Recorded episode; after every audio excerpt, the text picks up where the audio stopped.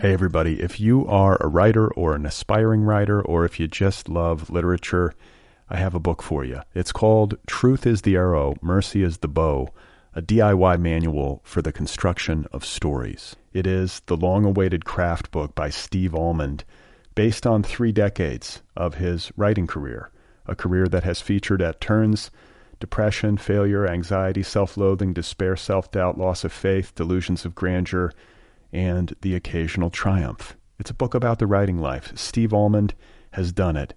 He has embraced it, the full catastrophe, and he has lived to tell about it.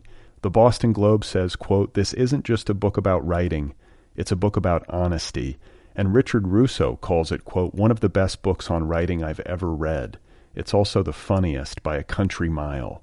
Once again, it's called Truth is the Arrow, Mercy is the Bow, a DIY manual for the construction of stories by Steve Almond, available from Zando. Go get your copy right now, wherever you buy books. This episode of Other People is brought to you by Audible, the world's leading provider of digital audiobooks. Over at audible.com, there are hundreds of thousands of titles to choose from in a plethora of genres, and you can play them on just about any digital listening device that you have in your hands, whether it's an iPhone, a Kindle, an Android, etc. And here's the deal, everybody. Right now, for listeners of this program, Audible is offering a free audiobook download with a free 30 day trial.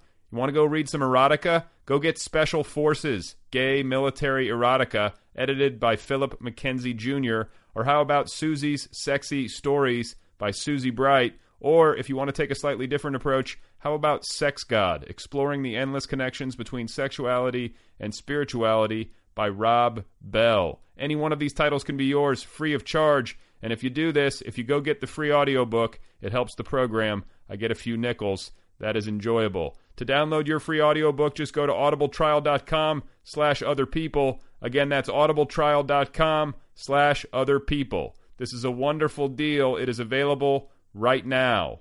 These are books. You can listen to them. Go and get them. Oh my God. You are not alone. You have found other people. You and I have a friend in common. Every stupid thing that a writer could do, I've done. I think it's really beautiful. Jesus, dude, what a struggle, you know? It was incredible. You know, it's like your head exploded seeing what was really there. And now here's your host, Brad Listi. Just one person at just one time. Right. All right, everybody, here we go again. This is it. This is other people. This is you wearing headphones in public. This is almost like talking to yourself without saying anything. Very nice to be with you today. My guest is Melissa Broder. She's a poet. She's got a new collection out from Publishing Genius Press. It is called Meat Heart. Meat Heart. And the cover has meat cleavers all over it, some of which are pink. And it's a very arresting collection of poetry by a very talented poet. And her name is Melissa, and her last name is Broder. So she and I are going to be talking at length about a variety of subjects in just a moment. But first, uh, I want to talk briefly about Michael Fassbender's penis. And in conjunction with that, I want to talk about the concept of envy. So I guess you could call uh, call it penis envy. Uh, but more broadly speaking, just plain old envy in general, as it applies uh, to a variety of things, but you know perhaps to the writing life uh, most specifically. So I don't know if you ever visit the Huffington Post, uh, that website, but for me, it is a, essentially a daily ritual. Not every day, but most days. I will uh, go over there and I will look at the main page and I will look at the headline. And then I'll probably go over to the Drudge Report immediately afterwards to look at the competing ideological headline just to see what the pundits will be screaming about on television that night. Uh, because I like to anticipate these things and get a sense of what the uh, deranged national argument is going to be about on any particular day. Uh, but of course, there's other stuff on uh, Huffington Post, and I've noticed uh, that they've started running a regular feature. For example, uh, on the bottom right hand side of the homepage, where they will show you a photo of a beautiful celebrity, usually female, and they will talk about uh, her outfit. That's usually the case, and often it's about how risque it is, or how it's missing a, a part, or how something has slipped. And uh, in reality, it's this brilliant and somewhat cruel trick designed to generate click through and uh, advertising revenue. So it'll say something like, you know, Scarlett Johansson's shocking cleavage, or Jennifer Lopez and her controversial thong, or something of that nature. Uh, and then there uh, are a variety of other celebrity related links right there on the homepage. And this morning, very early, if you can imagine me, I'm sitting there. It's pre dawn, it's still dark outside. And uh, I'm looking at the Huffington Post. And one of the headlines reads uh, Charlize Theron praises Michael Fassbender's penis. Charlize Theron, I believe that's how you pronounce it, Theron or Theron.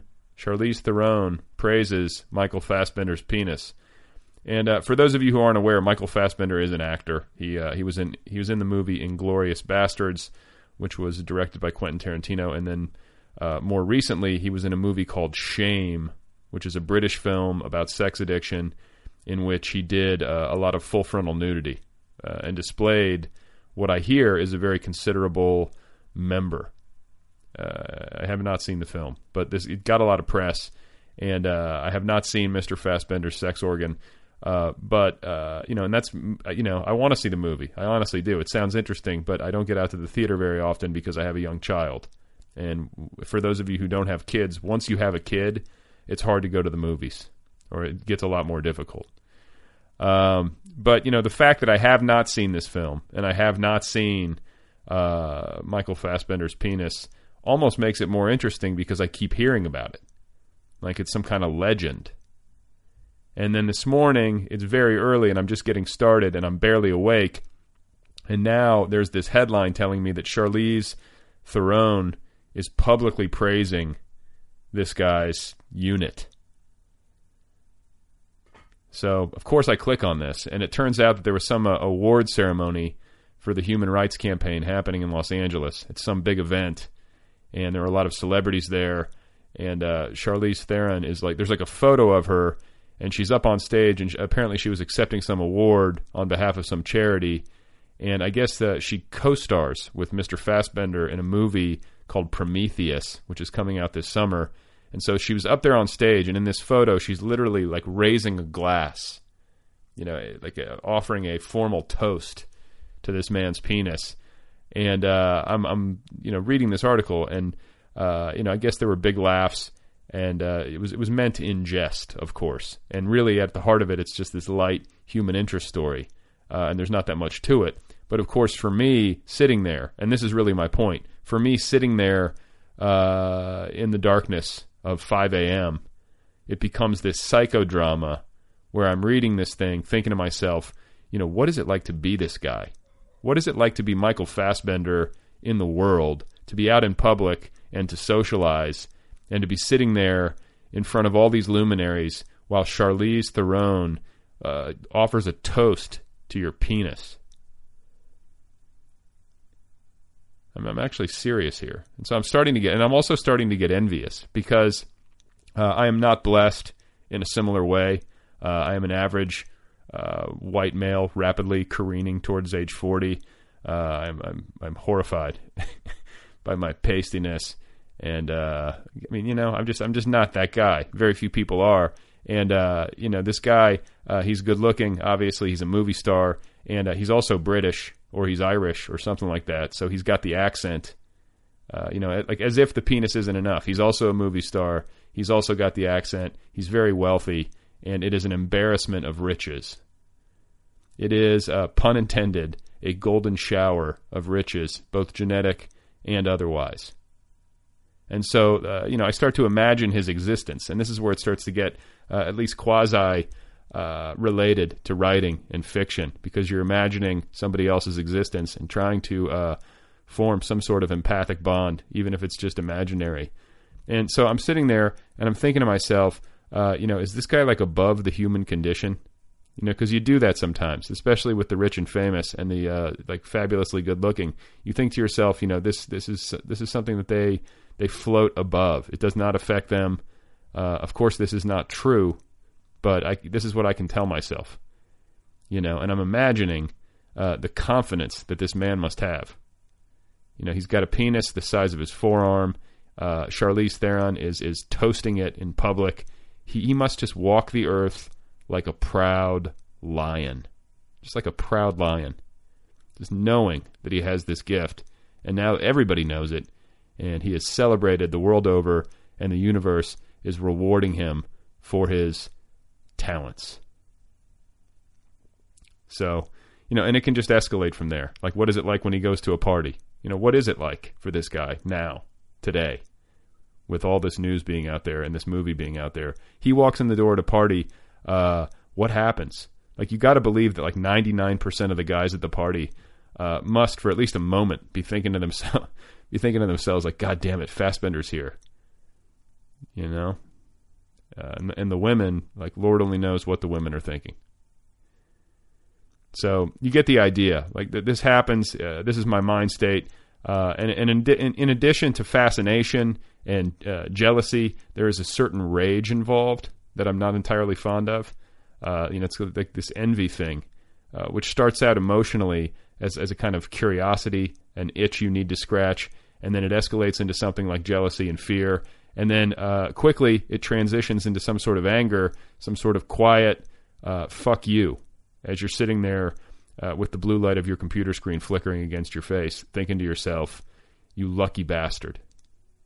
And then it goes away, and the flame goes out, and the wave recedes, uh, to mix up my metaphors a little bit. And then eventually you go on with your day, you know, knowing uh, that Charlize Theron will never praise your penis in public for as long as you both shall live, ever. And that is the harsh reality. So what's my point? I don't know if there is a point. Just that you know, envy. Uh, it, it's a it's a fact of life, but it's also uh, lower uh, on the uh, human emotional scale. It exists at a lower realm, and it's a common side effect, I think, of the internet and the media in general. That's my point. This happens multiple times a day, sometimes, because of the internet, because of television. Uh, you know, you read the news and you subject yourself to this stuff, and uh, it makes me wonder uh, you know, would I be better off not knowing this story, not knowing about Charlize or Michael Fassbender or any of it? You know, and, and part of me thinks I probably would. I probably would be happier, uh, and I probably would be better off not knowing uh, about someone's controversial thong. Or, or maybe maybe not. Maybe that actually adds something to my life. Uh, who knows? It's confusing, and uh, or maybe it's all a wash. You know, like maybe this is simply just life as we know it right now this is the human condition today, and uh, I should just surrender and embrace it and quit trying to fight it. And uh, maybe I should just dive in fearlessly and let it wash over me. And I should just swim in the murky waters of the Huffington Post and try to be friends uh, at an abstract conceptual level uh, with the reality that is Michael Fassbender's penis. Hey, everybody. If you are a writer or an aspiring writer, or if you just love literature, I have a book for you. It's called Truth is the Arrow, Mercy is the Bow, a DIY manual for the construction of stories. It is the long awaited craft book by Steve Almond, based on three decades of his writing career, a career that has featured at turns depression, failure, anxiety, self loathing, despair, self doubt, loss of faith, delusions of grandeur, and the occasional triumph. It's a book about the writing life. Steve Almond has done it he has embraced it, the full catastrophe, and he has lived to tell about it. The Boston Globe says, quote, This isn't just a book about writing, it's a book about honesty. And Richard Russo calls it, quote, one of the best books on writing I've ever read. It's also the funniest by a country mile. Once again, it's called Truth is the Arrow, Mercy is the Bow, a DIY manual for the construction of stories by Steve Almond, available from Zando. Go get your copy right now, wherever you buy books.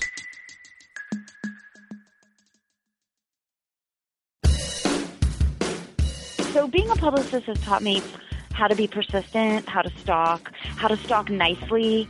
Um, Okay, you know, like so that wait, line. So wait, stop, stop there. how, how do you stalk nicely? Let's let's let's learn this.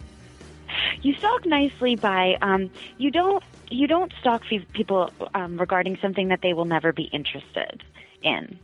Um, so you know, even though as I said I cast a wide net, if I send an email blast, um, it's going to be to relevant people, um, and so I feel like that sort of gives you carte blanche to stalk a little bit. Um, you know, if you really believe that somebody's going to be interested in something, it's like you know you'd prefer to have you prefer to have like a good looking stalker. Like I wouldn't mind having a stalker if like you know, if it's like a sexy stalker and like a relevant stalker and um you know, um, a stalker who has who shares my interests. Like I, I might feel a little better than if it's a stalker I'm totally not attracted to, and um, you know, and we don't we don't have any common interests. Um, that that sort of thing. Right. So okay, I, I kind of get that. And then, Yeah. uh, as far as poetry goes, uh, when did you start with this? Like, how did you become a poet? You know what I'm saying? Like, when do you make that decision, Right. and when do you start calling yourself a poet? Because um, even more so, I think, than than being like a writer of fiction or nonfiction, uh, it's a certain psychological step that seems like uh, that it might be a bit um, larger to make. I don't know. Maybe that's just how I imagine it. But to start calling yourself a poet feels like kind of a grand gesture in some way, or you know, am I misreading it? Definitely. I, don't know if I. I'm like, do I call myself a poet? I guess I do. I don't really love that word. I don't. I don't know. When you said that, when you said poet, I kind of got a little bit of a shudder. Yeah, it makes but it, um, it's a little silly. It's like I'm a poet. You know, like I sometimes Yeah. when, when people ask me, like, like let me, I'll, I'll just, you know, I'll be honest with you. Like sometimes when people ask me what I do, as a joke, I say I'm a poet, and I say it deadpan, not because I'm trying to, not, not because I'm trying to like mock poets or poetry, but just because I love to see what kind of reaction it gets. You know, people are like, oh, you know, like I, I just think, they're like, ew. yeah, or, or just like it's They back away they have, slowly. They have no idea how to respond. Like in our culture, uh, you know, it's just it's become su- of such uh, peripheral interest to most people that uh, I don't think people. oh, don't tell me that. No, but I mean, you know, I, I'm, No, don't- I know, I know. I, don't mean to be the bearer of bad news. I just think that's a fact, and I, I just, uh, I think it's of just, I don't think people know how to respond to it, even. You know. Yeah, no, I was actually just thinking. I was like, all right, so the word poet, don't love it. I'm like, do I like do I like the word poetry? Like, do I want to be? Um, I don't know. Um, like the way I got into it was um, in I was eight, and um, at my school the year before we had been given these hardback books to write um, stories in, and my story wasn't good. But um, so then the next year I was in third grade, and I was eight, and my teacher had like leftover hardback books, and I was kind of a um, like a very like really oversensitive kid being a poet um you know like of being really over oversensitive and um you know like a nose picker and just like you know trying to kind of like find ways to comfort myself. And um so i think the teacher saw this and she saw that like poetry like writing po- writing poems for whatever reason I was good at it. They all rhymed and I could rhyme really well. And um so she like gave me a hardback book, one of these blank books to write them in. So that's I think when I first sort of said to myself I was a poet, you know. Yeah, I was. I was actually a really good rhymer as a kid too. I was like really. Into Um, You were? Yes, I had that. I, I, you know, I was kind of a nose picker too. Maybe not that. You were in kind what do you mean kind like one nostril? I don't know. Just I dabbled. I don't think I was. I don't think I was big into it, but I definitely rhymed. And I remember being like really fixated on Shel Silverstein. Like, uh, and I remember this book called Rolling Harvey Down the Hill, which was all about this like f- really fat kid that all these other kids like rolled down a hill.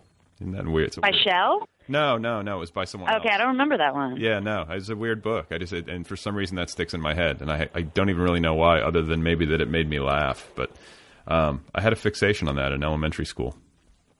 I feel like now like you just couldn't get away with rolling Harvey down a hill No, it would be it would as a wouldn't be- children's book. No, it wouldn't be politically correct. And and you know what? I- No. I, I could be misremembering it. I just remember like you know Harvey was he was big. He rolled him. You know what I'm saying? I don't know if it was like children torturing Harvey. I think it was more like you know Harvey was a giant or something. I'll, I'll have to reread it. You know, I'll get it. He enjoyed the rolling. Maybe, maybe. Um, I shouldn't have even brought it up because I don't remember it other than its title, and I remember Harvey, and I remember him rolling. Right. Um, P- picture Harvey rolling. yeah. So, so here's okay. I want to, I want to give you some sort of, uh, I want to give you my take on poetry in Okay. the the in, in contemporary times, or like uh just a, a certain aspect of it. And I've had this conversation with poet friends of mine uh, before, where I've said, you know, in a lot of ways, this is actually a really good time to be a poet in terms of getting your work in front of people. And I feel like i- that I feel like poetry plays better online and in digital form than a lot of other forms of writing. Like I feel like like a, a short story is hard for me to get through on a computer screen. Long form can be really hard unless it's extremely gripping. But a poem, because uh, you know it's often digestible in five minutes or less, um, there's something about it that I feel you know, and people can share it easily online. Like, does that aspect of it appeal to you, or does that totally turn you off? Um, the aspect is that it's e- that it that it may be easier than a story to read online, or just in like online poetry in and of itself versus the printed Well, versus printed on a page. just that- just I mean, I like it all. I love the internet. I mean, I hate it. You know, it's like it's killing me. Um, but um, you know, I it, it is my drug. But um, but I love inter- I love the internet for poetry. Absolutely. Yeah, I mean, and um, I mean, it gives you if if all you had was print, you know, like you would have such a you would have a, a much harder time reaching a lot of people t- today. You know what I'm saying? Yeah. Like, um, and I guess it's like, I guess it, the, the two things go hand in hand. You know, the, if all you had was print, then we wouldn't have the internet, and you know, it would be kind of a moot point. But I, I'm just I just feel like you have an option or an opportunity as a poet if you have a little bit of hustle and understand um, you know how to market yourself a little bit uh, or however you want to put it you have an opportunity to, to reach a lot of people with your work in ways that you might not previously have been able to You do. I mean, um, you know, I always wonder like those literary magazines with like, you know, like a boat, like it'll have like a sailboat on a cover or very like a muted hill. Um, you know, I'm like, do do people read these? I don't know. Have they ever read them? Um, now you can like okay, so you get a poem online, right? Like your poem is published online, and then you social mediaize it. So, like you'll Facebook it, and then you get all these likes. And what I don't know if people are actually reading it or just liking it. Probably, you know, I'd say like maybe one fifth are actually reading it. So you get like 15 likes. So you're like, all right, three people read the poem. Um, you know, that's awesome. Um, I mean, I think also though there is like in terms of like the ego for for me personally like some the other recently I got a poem published on a site and I was very excited. It was somewhere I really wanted to be published. And then I quickly social mediaized it. And then it became like about how many likes it got. You know what I'm saying? Like the experience went through like multiple filters. It wasn't just about the joy of getting published. It was like oh no. Why didn't this person like it? And you know so there is that sort of element that's negative. But I think in general in terms of you know eyes, it's really good. yeah well, yeah no and it's it's funny to hear you talk about that because like counting likes and retweets and stuff like that is such a pitiful part of modern life but i think it's so common I know it hurts. Uh, like I feel like I'm in a Twitter slump right now. I'm I'm I'm kind of upset about it. I'm I'm sort of sad. I'm feeling as though I don't know, like maybe are you, if you're in front of a computer, maybe you want to look at some of my most recent tweets and tell me if you think I'm on a downward spiral. We could talk about that. what's your twitter handle I'm Melissa Broder. Here, I'll log on too, and we can like talk about them um, together. Because I don't know, I'm just. I I used to have um, an editor actually who like he's um, a friend of mine, and he would edit the tweets.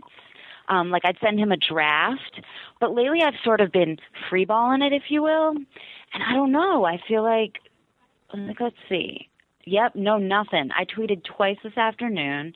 Nothing. No retweets. No favorites. let's see I spelled Lego wrong in a tweet. Let's see your uh, here. Here's your here are your two tweets. Uh, if a black rose grows out of the wall, you have to get inside it.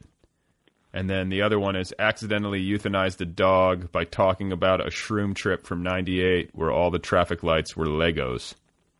Yes. And I spelled Legos like ego, so that could be part of the lack of attention. So okay, so this this kind of tweeting it it reminds me of certain people, uh, certain writers I know. Like some writers go this way, where it's like uh, I don't even know how to, what adjective to use to describe it. Where it's like poetic, or it's abstract, or it's uh, you know what I'm saying. Like it's not like- Totally. so this is how you always tweet. Um, yeah, yes. I mean, in the sense that I prefer non-reality based tweeting. So I guess you could call it poetic. Like, um, like I, I don't want to see news. You know, like I use Facebook and Twitter really differently. Um, like, like this is sort of a project for me, or a like an extension of my writing, whereas Facebook is sort of just like, can I curse on here? Oh yeah, on absolutely. this podcast.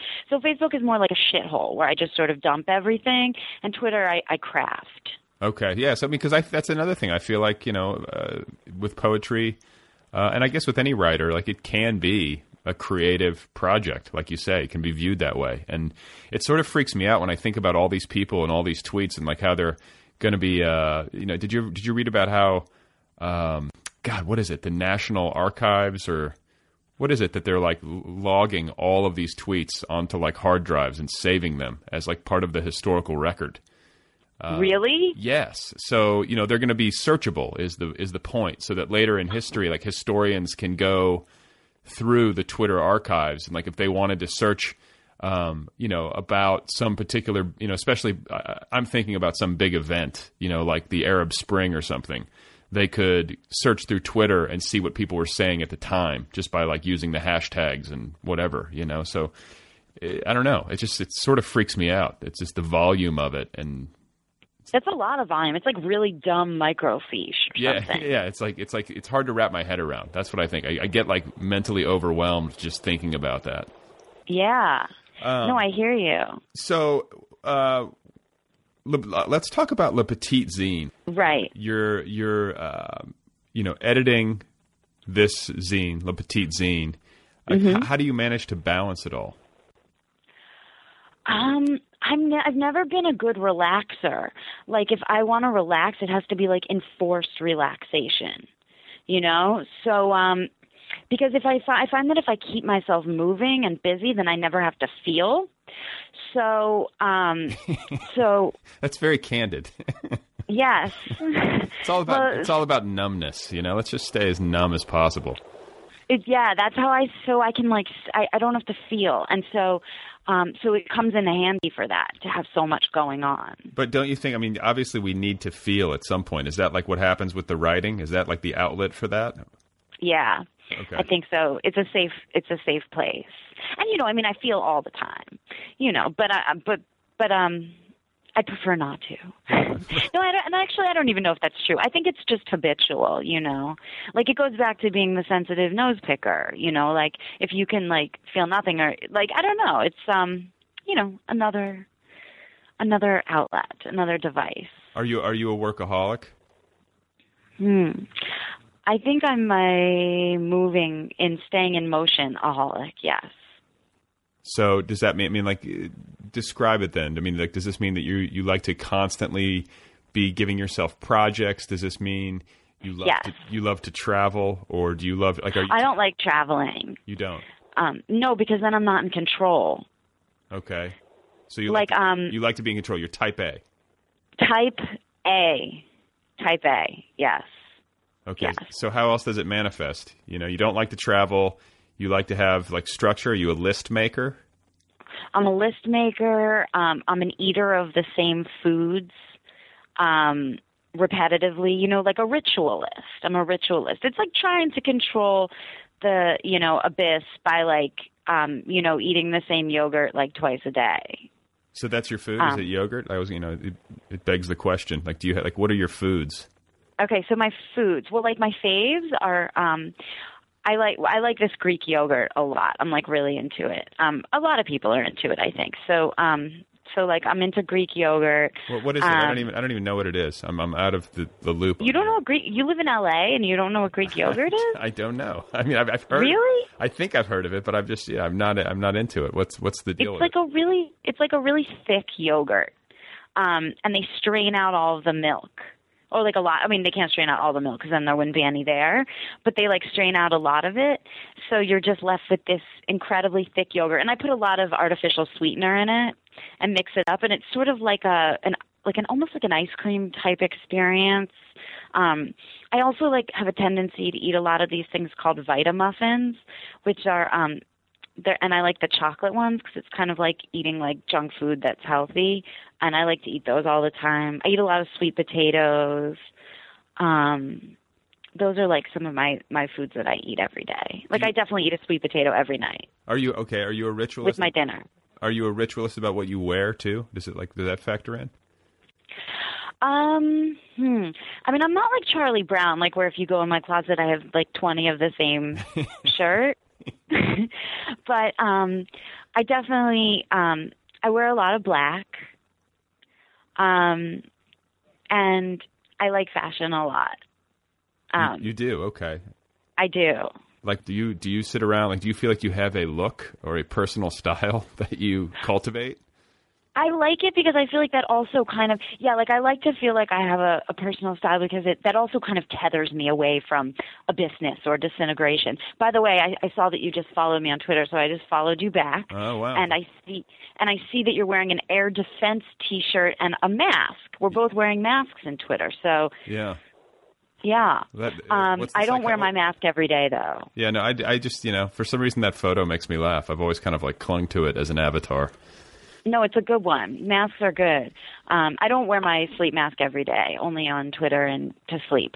But um, but yeah, like having a style that I can sort of think I I can wrap my head around. Like it's um, I don't know. I guess it's it probably doesn't really exist in reality, but like to me, and I probably couldn't even define it to you, but I feel better about the world when, like, I feel like my outfit is together um you know and i know it's false i know it can all be be taken away at any moment i mean i, I know that but i guess i don't really know that otherwise i wouldn't do it but you know it, it's sort of a false se- it's a sense of it's a nice sense of safety um in like girl look good you know I get that. And okay, so here's the thing though. Do you, because like as far as like fashion goes or as like clothing goes, I just want to blend in. So like if everyone oh you is, do oh yeah, if everyone is Really? oh like like beyond Why? belief. it doesn't matter. well i'm sorry i said that so judgmentally No, no, no, no. It's just it, it, if everybody is wearing uh like formal wear, I will want to be dressed formally. If everybody's wearing, you know, whatever it is, I, I tend to adopt the fashion habits almost subconsciously of the environment in which I live. So, like when I moved to Colorado to go to college, for instance, I was this kid from Indiana uh, wearing like you know a baseball hat and like chewing tobacco. I was kind of like a, a hayseed, and then all of a sudden I'm in Colorado, and like within a year, I was a hippie and I was into skiing, and I had never skied before in my life. Do you know what I'm saying? Like I just kind of mutated because I it in boulder yes. So oh okay yeah, it was just too painful. It was like too painful to not to stand out. I can't, st- you know, I just want to blend. I do not want to be noticed, and I want to sort of like, uh, you know, fade into the background. I mean, okay, I hear that to some extent. Like, uh, like for me, it's more like to quiet my head. Like, it's not even like okay. And actually, I did a Boulder move years ago. I only was in. I only lived there for like a month, but I like when I moved there, I like bought a mountain bike. Like, um, I jeeped out there. You know, like I thought like if I could like, and then I ended up actually moving to San Francisco for a few years. But like, I thought that if I could like live in Boulder and like have the chill wear, you know, like the chill duds, then like I could be chill. You know, like I could sort of fix it from the outside. But it didn't. That didn't work. But um, so I think for me though, it's less about blending in. Like I definitely with my clothes, like you know, I definitely want to look hot. Like I don't want to not stand out as hot. Like I'm like okay, you know, I want to look good. But um, it's more about like trying to quiet my head rather than um, you know, st- rather than than blend than blending in. So okay, so I'm, I'm a little confused. Like when you say you, you want to dress uh, a certain way and you want to look hot Right. and you want to stand out a little bit, how does that quiet your head? Well, because you know, it's like self-esteem. It's Oh, like okay. a false sense. Right, right. You know, okay. it's like I, I deserve to be on this planet today because I look good. right. I mean, it's obviously completely fake and, and not real, but um, but it's a quick fix. Okay. So uh, the next thing that I want to uh, get to is I want to get to into your childhood. I want to know about where, where you come from. Like where where were you born? Like where where did you originate? I was born and raised in um, a small town outside of Philadelphia called Bryn Mawr, Pennsylvania. Um, yes, that is where I'm from. Okay. And- what's that like?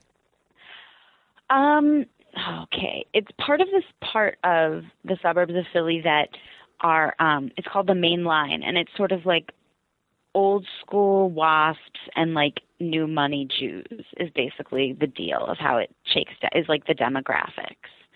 Um, and there's a lot of like J. Crew and a lot of lacrosse, and um, you know, and and I was a nose picker. Like it, it, it was it didn't really work, um, you know. But I don't know. It's funny. Like I didn't feel very comfortable in that environment. However, um, I don't know whether it was like the discomfort came before where I grew up, or the comf- or the where I grew up came. You know what I'm saying? Like I like would there if I lived on a commune like in you know the desert in Israel like I mean I guess w- would I have been different? I don't know. Anyway, would I have needed to make art? Would I have had the discomfort that?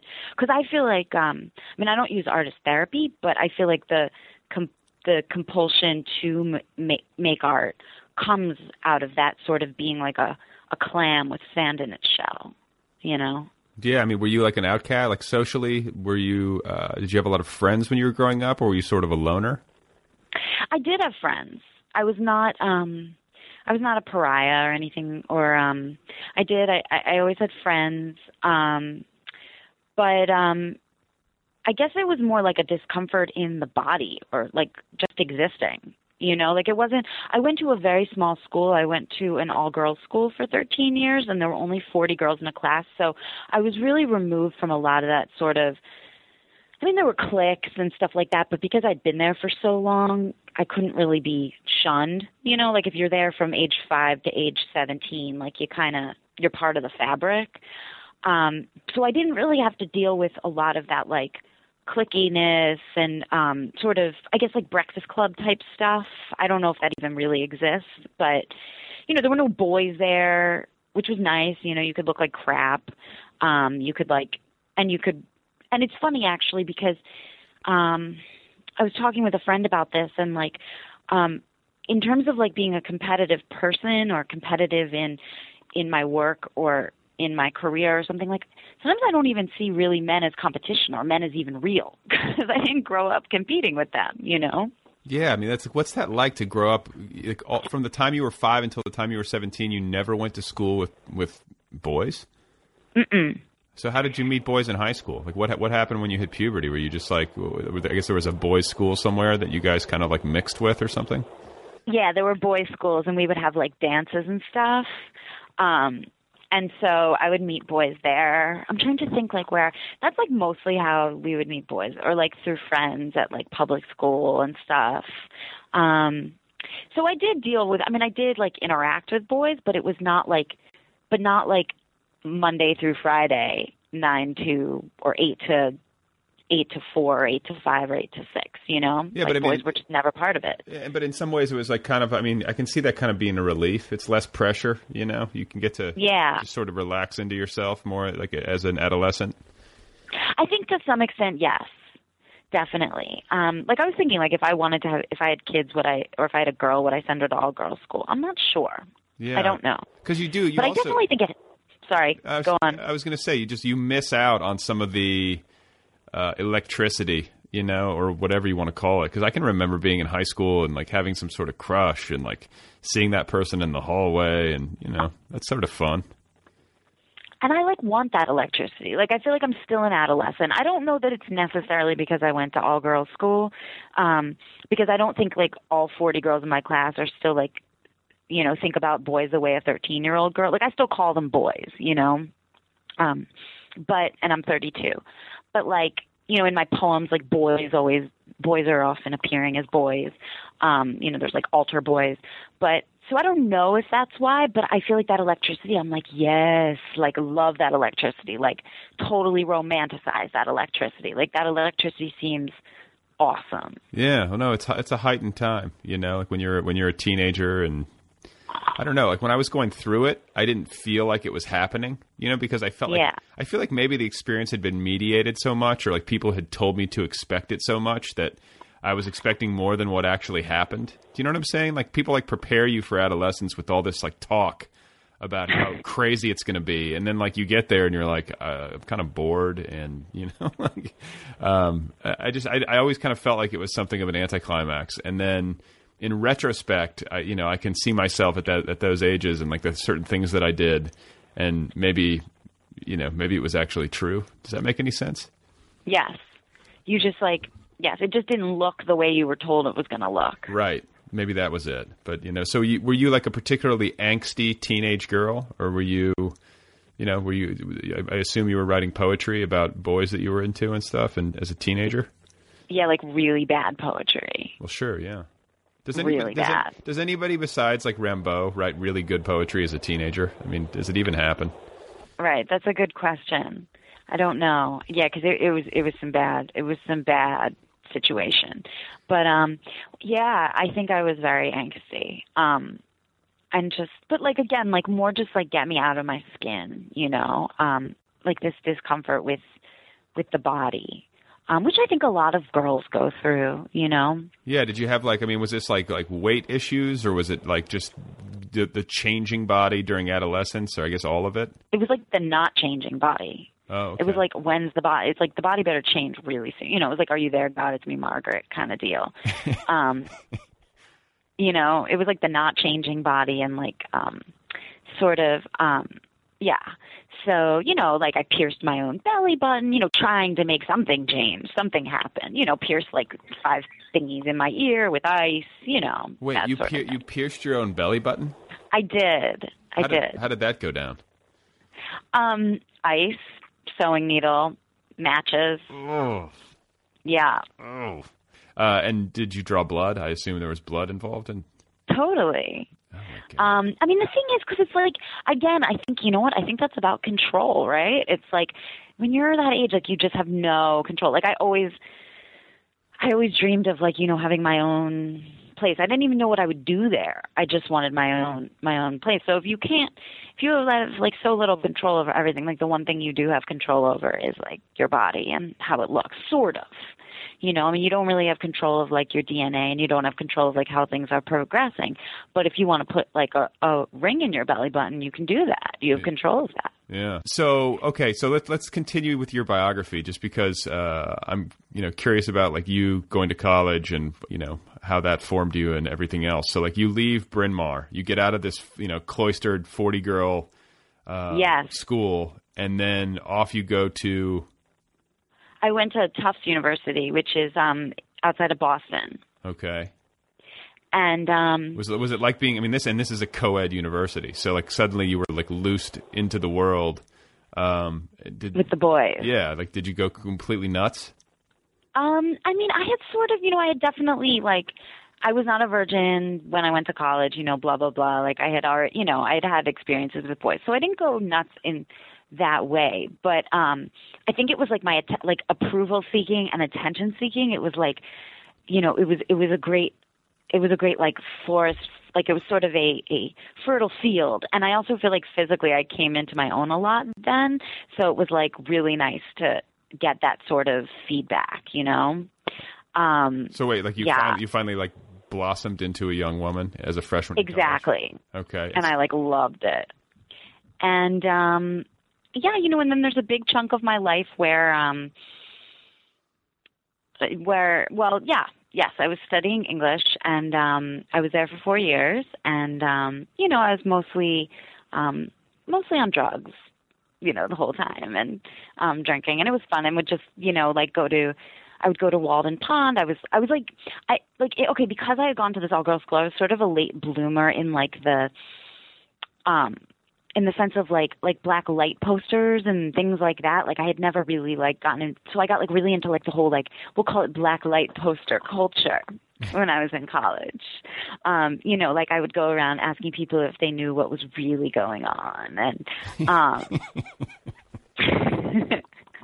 you know, and um things like that. You know, I I went to Pink Floyd laser light shows like, you know, every weekend, the same one. And um, you know, like would would trip in parks and um which is actually funny that I just tweeted about shrooming today because I haven't talked about that in like forever. yeah. Okay. But, so um, wait. So wait. So this is ninety I think I deleted that tweet though. But Did you? The, Yeah. the accidentally euthanized the dog by talking about a shroom trip from ninety eight where all the traffic lights were Legos. yeah, I deleted it because I didn't like it. But what about this But- shroom trip? Is it based on reality? Um, nothing's based on reality my Twitter feed. I'd never tell the truth on Twitter. okay. So, but this phase of your life, you know, you're college, Yeah. you're in college, you're in exper- you're in an experimental phase. As so many. I'm in an experimental phase. And Uh. when you say you were on drugs, like, was it ever? Did it ever escalate to the level of being a problem, or were you simply just having a good time? We'll just leave it at, um, you know, I, um, I'm no longer, I no longer do. We'll just leave it at that. At an- anything, like you don't drink or do drugs at all. No. It's all so you're sober. Yes, I am. Okay. Um, As of uh, first seven years. oh, okay. Wow. So- Yeah. so I mean, I don't, you know, I don't want to press if you don't want to talk about it, but like, you did you, um, like, how did that happen? You just decided to do it, or did you get treatment or anything like that, or? That's another podcast, or perhaps, yeah, no, it's um, I mean, you know, it's it's in my work, like um, you know, my experience with that, but um, yeah, but uh, you know, so it's hard. It's hard for me to like tell my, I guess my trajectory, and because that's such a big part of my trajectory. But at the same time, um, you know, it's like I feel like the the um, the people who help me, um, I don't really I never want it to be that I speak for them, if that makes any sense. Like I never want to be like the rep the representative, so I sort of I keep that part quiet. Like I mean I I and I I always talk about it like in terms of um without specifics. Like like I mean it really is the best thing that's ever happened to me and it's a way of life for me. Um and it really informs who I am and and it's given me um more comfort and peace than I ever knew before I even picked up a drink or picked up a drug. I will say that. And, you know, I always imagined that life would be like boring or dull and that like, you know, this this stuff was like it was my best friend. It was like um really just a way to uh cocoon from the world and to manufacture fascination and like, you know, if you're going to be happy, why not be happier? If you're going to be sad, why not be happy? You know, and all these things, this way of kind of controlling my world.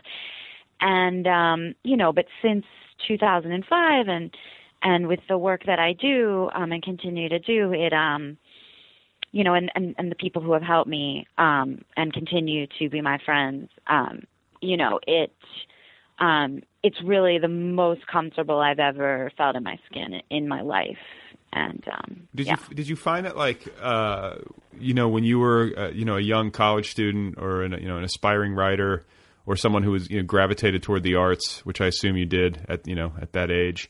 Like did you Right. did you find yourself idolizing certain writers who had lived to excess, or you know did you embrace that part of it, and, and do you feel like that might have informed your own choices? Absolutely. I mean, I think I think I was who I was and it was just a matter of time. I think for me like, you know, you know, I I mean I can even even today I can turn anything into a jug, you know. Like we how much we spent like what 10 minutes of this interview talking about Twitter.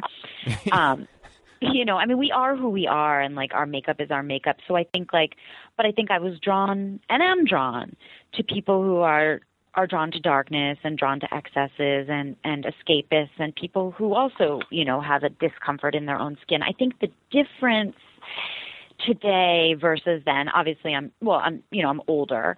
Um, but I think that it's um I don't romanticize like I don't believe that you need to be to do any drugs or any uh, or or I don't believe you need to do anything to be creative or to access those places. Like I don't re- regret any of my experiences and I do think they have informed my creativity absolutely. But um I also think that like you can access access that stuff without it.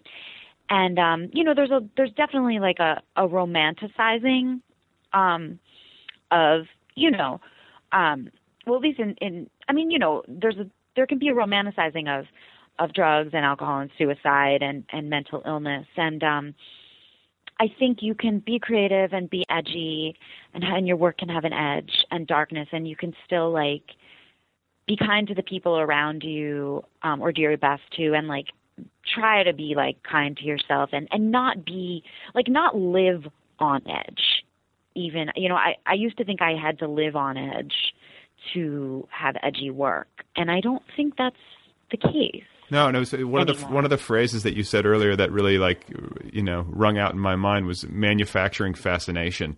Yeah. I mean, that is like the job of so many young people and college students. You know, like I just remember, like I, I think about my own experiences, like with my friends, where it was almost like we were terrified of being bored or terrified of being left alone with our minds. Do you know what I'm saying? Like it was Totally. like anything to sort of like medicate against that or to create some sort of, and also like there's a desire at a certain age. I think you know, like it, it's like you know, uh, is is 19 years old late adolescence or is that just adolescence? I don't even know how to categorize it, but it's around that age where I feel like it's all late adolescence i'm still a late adolescent yeah, no, you but anyway yes i know what you're saying yeah, yeah, it feels like that time in life, uh, you know, and I don't know if it's all just biological or whatever, or if it has something to do with circumstances too. But I felt like I, you know, you want the stakes to be high. You want something incredible to happen. You know, like, Yes. and I think people always kind of want that. But I feel like when you're young and the world is kind of wide open before you, it's even more so. And so you're doing things and acting in certain ways that you know you're hoping might facilitate that. I mean, Yes. does that ring true to you? definitely that magical experience and i think the difference you know like between having the experiences versus somebody who kind of can't get out of of what they're what they get into is um you know a, a sense of i mean there's that sense of the world is the world is not enough as it is. I mean that i think a lot of artists feel that way. That's why we we create. But um you know in terms of like so you know in terms of turning to things that like outside of us to like to um to create those experiences like when the experience isn't happening. I think it's like um you know you can i don't know I, I know for myself like i can i can get like like i'm i love highs you know but there's always a cost. Like there's the cost of of returning to reality. Um so it's like even today you know even completely sober like how can you um how can how can I not get like too excited, you know, um, and and kind of contain that desire and stay on some sort of even keel. Um, Well, and, and how do you replace? I mean, if you no longer have the old highs, you know, do you find that like you've gotten super into other things? Like, are you suddenly like really into exercise or anything like that, or like, where does where does the energy go? Do you know what I'm saying? Is it is it chan- It's got to be channeled into new things. yes, I think into helping other people, um, you know, with the same thing and, and talking to them. And um, just sort of the magic that happens when people get together who really understand each other um, on that level. I think that for me um, has a has an, an effect that in and of itself is almost a high. Yeah, well, no, and it's also it also seems like it would require an enormous commitment of energy. Like that's not something that you can half-ass, right? I mean, it, Right. If you're going to get into, I don't know, it, like that level of human interaction requires a certain seriousness of commitment. You know, Totally, it's a life. yeah, you can't just be like, oh, okay, well, hope it helped. You know, like you totally. it's nice talking to you for five minutes or whatever. Exactly. Um, so with this book, uh, you know, Yeah. You're getting ready to uh, do some events, I would imagine. Yes. So I want to ask you about this because for a poet, it seems like it's particularly uh, critical, or not critical, but part of the deal where you have to get out and you have to perform your work. Uh, Yeah. Do you feel a pressure to get up there in front of people and, and read this stuff and perform it and put on a show? Like, is that part of it that you like, or do you loathe that? Um, it's sort of I, I never loathe it. Um, you know, I mean I like I like the sound of my own voice a lot. So, um, you know, I, I like hearing myself. Um, you know, I'm I'm a, I'm a poet. I'm into myself. but um, you know, uh, anyone who still calls himself a poet in 2012, I would think probably digs the sound of their own voice voice to some extent. But you know, there are people who are who do have stage fright and um and I've actually gone through that like um there was a period where um I did a reading. It was the first time I was ever paid to do a reading in Albany at a college and um I got up there and and I um I had sort of a panic attack like it was really bright and I hadn't eaten enough. So like my blood sugar was all crazy and um and the thing was is like normally if I started feeling like that like faint or something, you know, I could just get off the stage. Um you know, because I'm not being paid. But I was like, oh shit, uh, they're paying me. Like you can't just read three poems. Like you got to earn your keep. So uh, so that traumatized me for a little while because I really didn't know if I was going to be able to go on. Like I thought maybe I was going to die, kind of standing up there. It was one of those like panic attacks that's very physical, you know, and it coupled it was the lights coupled with the like low blood sugar. Um, you know, so then after that there was like a few months where every time I would read I would get this like intense surge of adrenaline, but you know, you work through it and it and, and, and a surge of adrenaline that like did not feel pleasurable to me, you Yeah. know, like do your, um, do your that hands, felt threatening. Do your hands shake or anything like that?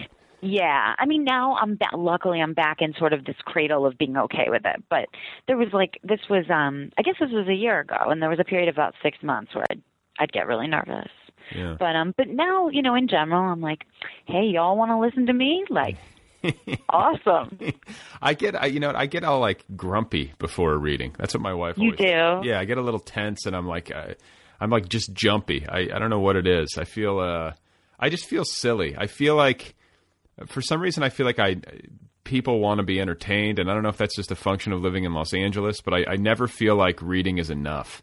I'm like, we, we need a band, you know, like, you know what I'm saying? you probably do. I mean, I don't Ugh. know if reading is enough. I don't know. I mean, it's like somebody standing up reading from their own book. It just seems like masturbation to me. So, some, It is.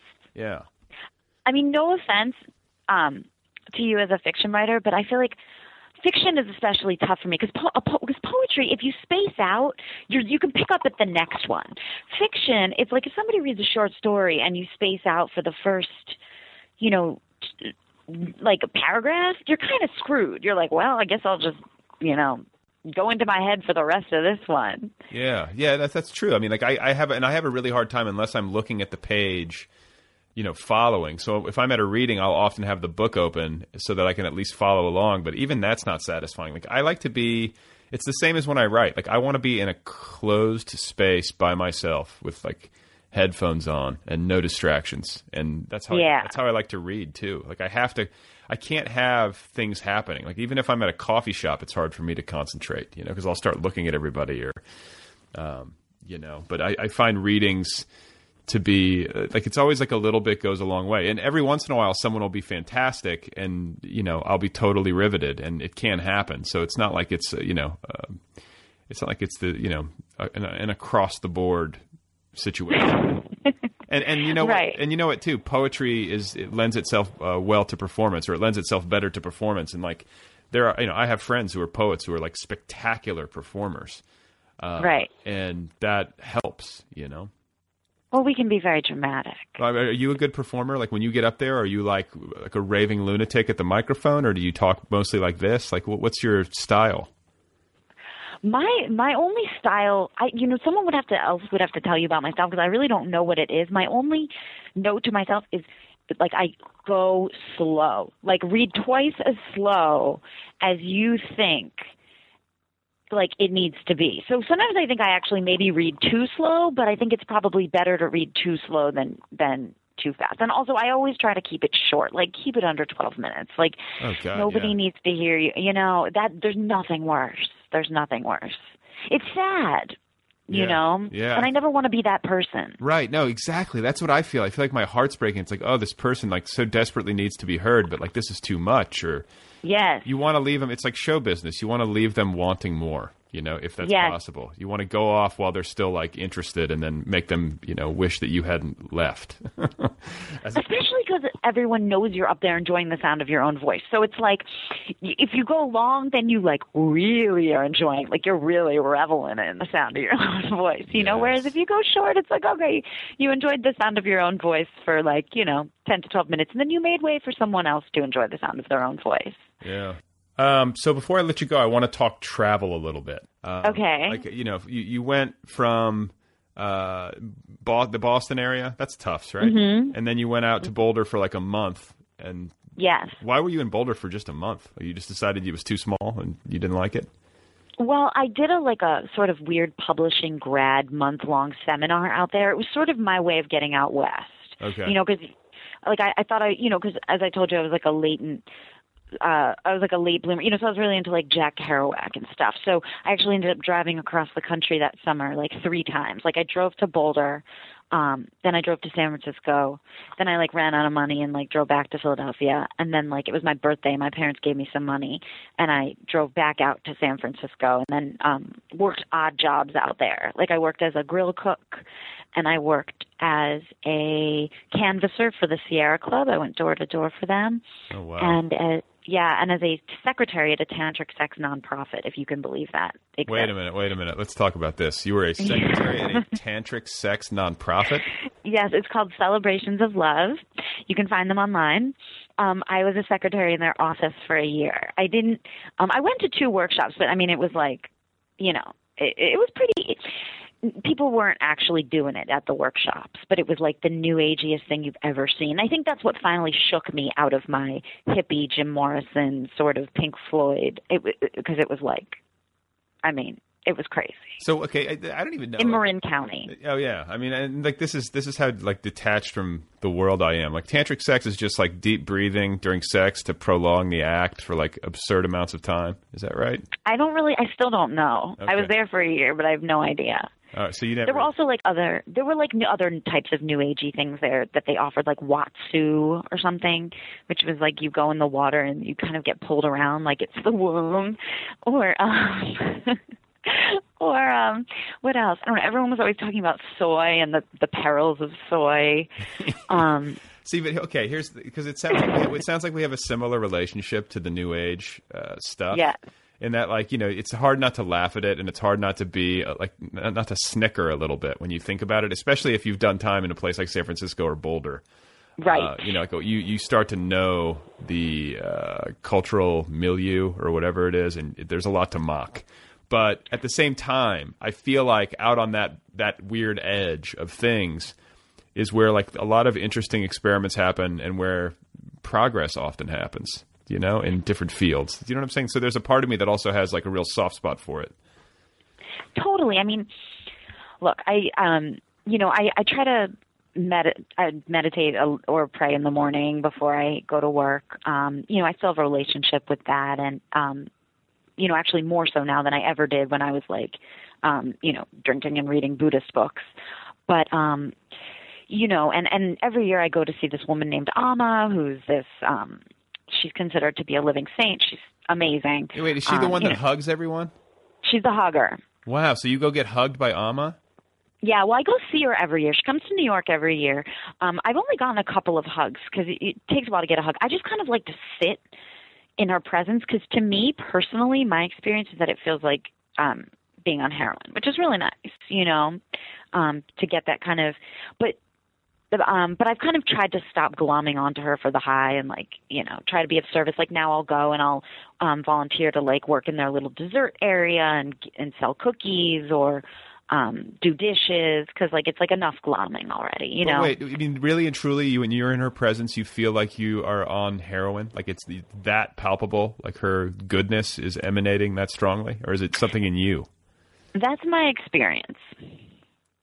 It's probably she's conjuring something. Okay, so this well, this brings us back to the New Age, right? So it's like, so I'll do that. Like every year, I'll go see her when she comes to New York, but I'm not going to follow her to India and go live on her ashram because I know that in the end, it is something within me. Like it's not about, and that's just the thing I think with the whole New Age thing. It's like that belief that someone else, like that you're relying on someone else or something else or a certain way of doing things to change you, you know, or when it gets, or when it's being sold or marketed, you know, that's when it becomes like another, I think that's when the problem comes in, is when it's being like, you know, because then it, can- then it becomes just another brand.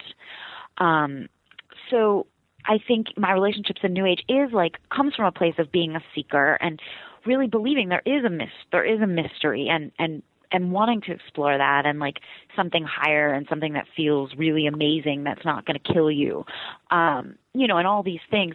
But then it's like but also knowing that like these things are are tools to get within yourself. Um you know it's and um and anyone and and- and when they're selling it like for a lot of money or like when it's the or when it's described as the only way that's like a warning. Yeah, that's when like the uh, the alarm bells go off. Right So- the only way So, what is the? Can you point to one? I mean, this might be a. I hope this isn't a lame question, but can you point to an experience in your life, or is there a memory that you have of a time when you felt the best? Do you know what I'm saying? Like uh, in that kind of way, where you, uh, w- where what you're seeking uh, was accessible to you? Because I feel like it kind of happens in moments for people. It's not something that like uh, most human beings or any human beings probably can can sustain at all times. But have you ever glimpsed it or felt like you were connected at uh, you know at a higher level? right like those peak experiences Yeah, did, can you do you have one, or is it or does it often I mean does it happen when you're writing? I mean, a lot of for a lot of writers, I think that's probably it. You know, you get that those brief flashes or those days where things are just working. I mean, I've definitely had it. I mean, one ones that come to mind are um, the first time I went to see Amma was really cool. I, fe- I felt that way. Um, there's a church I used to go to in San Francisco called Glide Church. It's awesome. The music is amazing, and every time they would do their opening, um, hymn, which is like a it's like very blues and jazz oriented and their band is fantastic and every I would go there every Sunday and I always felt really connected. Um you know, when they do their opening song. They they do um Pass Me Not O Gentle Savior and you can actually find that song on YouTube, but I like the upbeat one. Um not there's a slow version upbeat one and that that's one of my fav- favorite songs. Um so I can listen to that anytime and really feel like I'm rocketed back there, you know. Um but yeah, oh yeah, there's been a lot of times um, a lot of those experiences. Luckily, you know, I mean that's that's what keeps you going, right? Yeah, yeah, I think so. So. Anyway, uh, I wish I could keep talking to you. This has been so fun and uh, so interesting, and I want to congratulate you on the new book and thank you. Wish you luck on your tour with all your uh, you know events that you have planned. Um, you know, and people can go check you out at it's melissabroder.com, correct? Yep. Okay. Well, Melissa, thanks for your time. I appreciate it. Thank you. It was lovely speaking with you. Okay, folks, that's it. That's the program. There you have it. That's Melissa Broder. Go get Meat Heart. It is available now from Publishing Genius Press. And if you want to find Melissa on the web, she's at melissabroder.com. Uh, you want to find her on Twitter. Her handle is at Melissa Broder, and she has a Facebook page. This show has a website. It's otherpeoplepod.com. Uh, it's on the Twitter. Go follow it at Other People Pod. I'm on Twitter at Brad Listi. The show has a Facebook presence, and if you want to email me, the address is letters at otherpeoplepod.com. Thank you to Kill Rock Stars for all the great music. Be sure to check them out at killrockstars.com. And last but not least, uh, what? Envy, uh, Charlize Theron, Michael Fassbender. Uh, sort of a strange opener there. Uh, a little bit of psychodrama. Uh, not exactly sure what that was, uh, but now you are implicated, and perhaps perhaps we have shared something, and perhaps uh, you will now carry that with you into the rest of your day. Uh, that is honestly how my, my day began. That was it. That was the first few minutes, and I can never get it back. And that's really the point. It is an immutable fact of my history. It is burned onto my brain. It is buried in my subconscious, and there it shall remain. And I'm trying. I'm trying not to let it get to me. I'm trying to be happy for Michael Fassbender, uh, that dashing Irish millionaire movie star whose massive sex organ uh, delights audiences worldwide. Uh, good for him, is what I say. I'm happy for him. I really am. Seriously happy for him. Nobody deserves it more. I mean it. I'm serious. Uh, okay, I think that's it. That's enough out of me. Please remember that Joseph Heller flew 60 combat missions in World War II and Walt Whitman's mother was illiterate. I will be back again soon with another public interaction with someone of literary merit for your enjoyment. And otherwise, I think I'm going to go take a walk. I'm going to go walk around Los Angeles. I'm going to clear my head, and then I'm going to come home and I'm going to make some voodoo dolls of everyone who won a MacArthur Genius Grant this past year. And then I'm going to rededicate myself to building a more just, verdant, and peaceful world.